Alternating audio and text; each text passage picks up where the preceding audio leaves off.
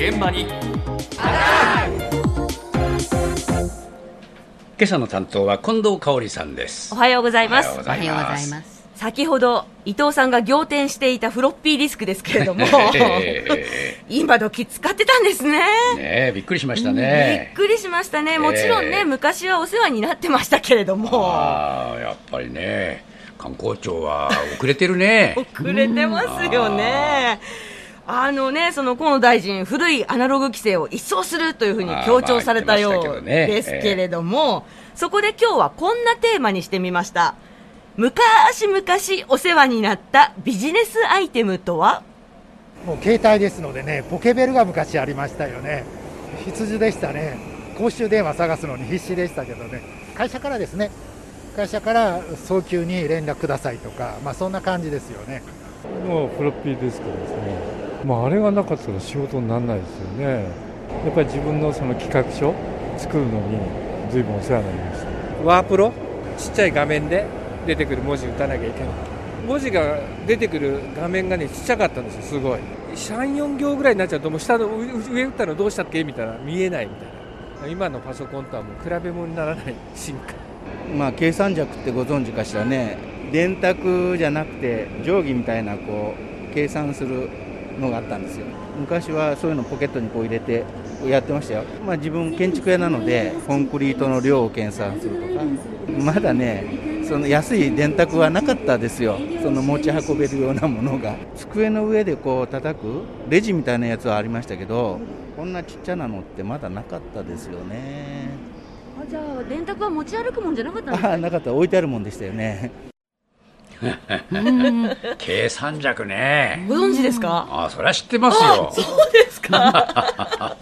私はかろうじて見たことあるぐらいですけど。そうですか。使えます？え？使えます？もしかして。使いません そうでしたか。はい。でも、掛け算も割り算もできるんですね。そうそうそう。これ便利なものだっていうのね。そうみたいですうんそれはうん自分ではあんまり利用しなかったけど。ええ、ええ、それはご存知。ええそれはもうおなじみのものでした。そうなんですね。道具としてはね。そう、小さい電卓がなかった時代に非常にお世話になったアイテムということで、で、だからね、お使いになってたんで、今でも使い方わかりますかっていうふうに聞いたらば、いや、無理ですよって言って、ええ。簡単な方法知っちゃいましたからってそりゃまあそうだな、ね。ええまあ、いずれにしても、ポケベルも、フロッピーも、ワープロも、そうね。ね、えお世話になりました。ラジオ業界で言うと、ええ。え6ミリテープあが使われなくなったので、編集バサミっていうのを見なくなりましたそうだね。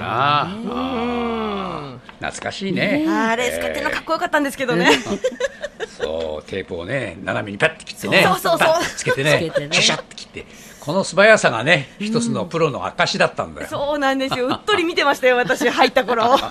我々ねやらされましたものそうですええもうか自。分であの録音取りに行って帰ってきて編集してっていうのはね、まあ、当たり前のことだったから、ね見かけなくなっちゃいましたよね。では続いて、こんなアイテムもありました。昔青焼きってあったんですよねなんていうんですかねあのアンモニアをねアンモニアの液体でこう落とすようなやつがあるんです。そういう機械が。普通のコピーしたようなやつをその一緒に重ねていくと黒いのが全部なんですか。映るわけですよ下に。草木です。重ねてこう入れていくんですよ。一か片っぽ原稿そのまま出てきて。あのその青焼きっていうのはこうなんかアンモニア臭くてねすごいんですけど沸騰した後はちゃんとこう出てくるんですよ。青くなってそれこそブルーの色それを俺ら青焼きって言ったんですけど。昔あの図面とかそういうのもみんなそうだったんですよ。僕建設会社です。大きい図面は大きいですしね。A1 っていうか B B0 とかあるじゃないですか。ああいうでかいのみんなそれでやってたんですよ。コピーはね高いんですよ1万円だからその青焼きでみんな会社に提出する書類はねみんなそれ使ってたんですよ。安くて済むから。出来高調書ってこんな分厚いのがあるんですよ。一枚一枚焼かなきゃいけない昔は。今だってピッと入れてパッパッパッと出てきますけど昔は一枚一枚焼かなきゃいけない。今いいですよね。羨ましい限りです青焼きね。ああ。ね、全体的にそういう感じになりますね。青焼き、かつて主流だったジア組織輻射技法のことですね。えーこれあのすあのー本当に建築のね、図面なんかみんなこういう色だったそうそう、なんか図面が青いっていうイメージがあります。ええ。あるでしょ？そうなんですよ。うん。で、今でもどうなってんのかなと思ったら、ええ。リコーはジアゾ式輻射機の製造を2007年に終わらせてまして、もう終わってるか。終わってます。で、青焼きの専用の紙も、これ観光紙ですけれども、ええ。国内で唯一作ってたんですけどね、ええ。リコーが。はい。だけど2016年の3月に生産を終了してました。あらお役目終わっちゃったのね。終わっちゃってましたね。もう本当になんかね、懐かしいっていう気持ちになりましたけれども。あそうかそう。ではね、最後に、今度はこんなアイテムもありました。えー、とオーバーヘッドプロジェクターってご存知ですかね、こういうビニールのあのビニールっていうのかな、あのえーにマジックでこう字を書いて写すんですよ、今だとまあパソコンでねあのプレゼンしますけど、当時はセルっていうか、そのプラスチックの板に一生懸命字を書いたり、あのまあなんか、えー、と色のセロハンを貼ったりして、工夫してこの、えー、と写してたんですけどもう超お世話になりましたね。超お世話になったっていうかプレゼンってそれでしかやらなかったんでそこで、まああのえー、と各そのペンの色使いであるとか、まあ、若干イラストのうまさであるとかもちろん手書きです。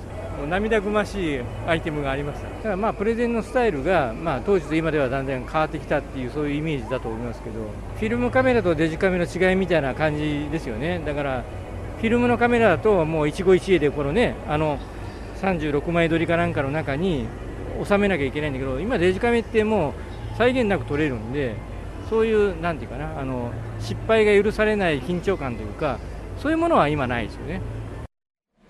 はい、これ OHP って呼ばれていたものですよね。えこれでプレゼンしてたんですね。でいかにわかりやすく見やすく綺麗に作るかっていうことなんですけど。手書きだからなそう、今パワーポイントなんかですけれども、えあの、手書きなんでね、あの、間違いは直せるけれども、直した跡が残っちゃうんですって。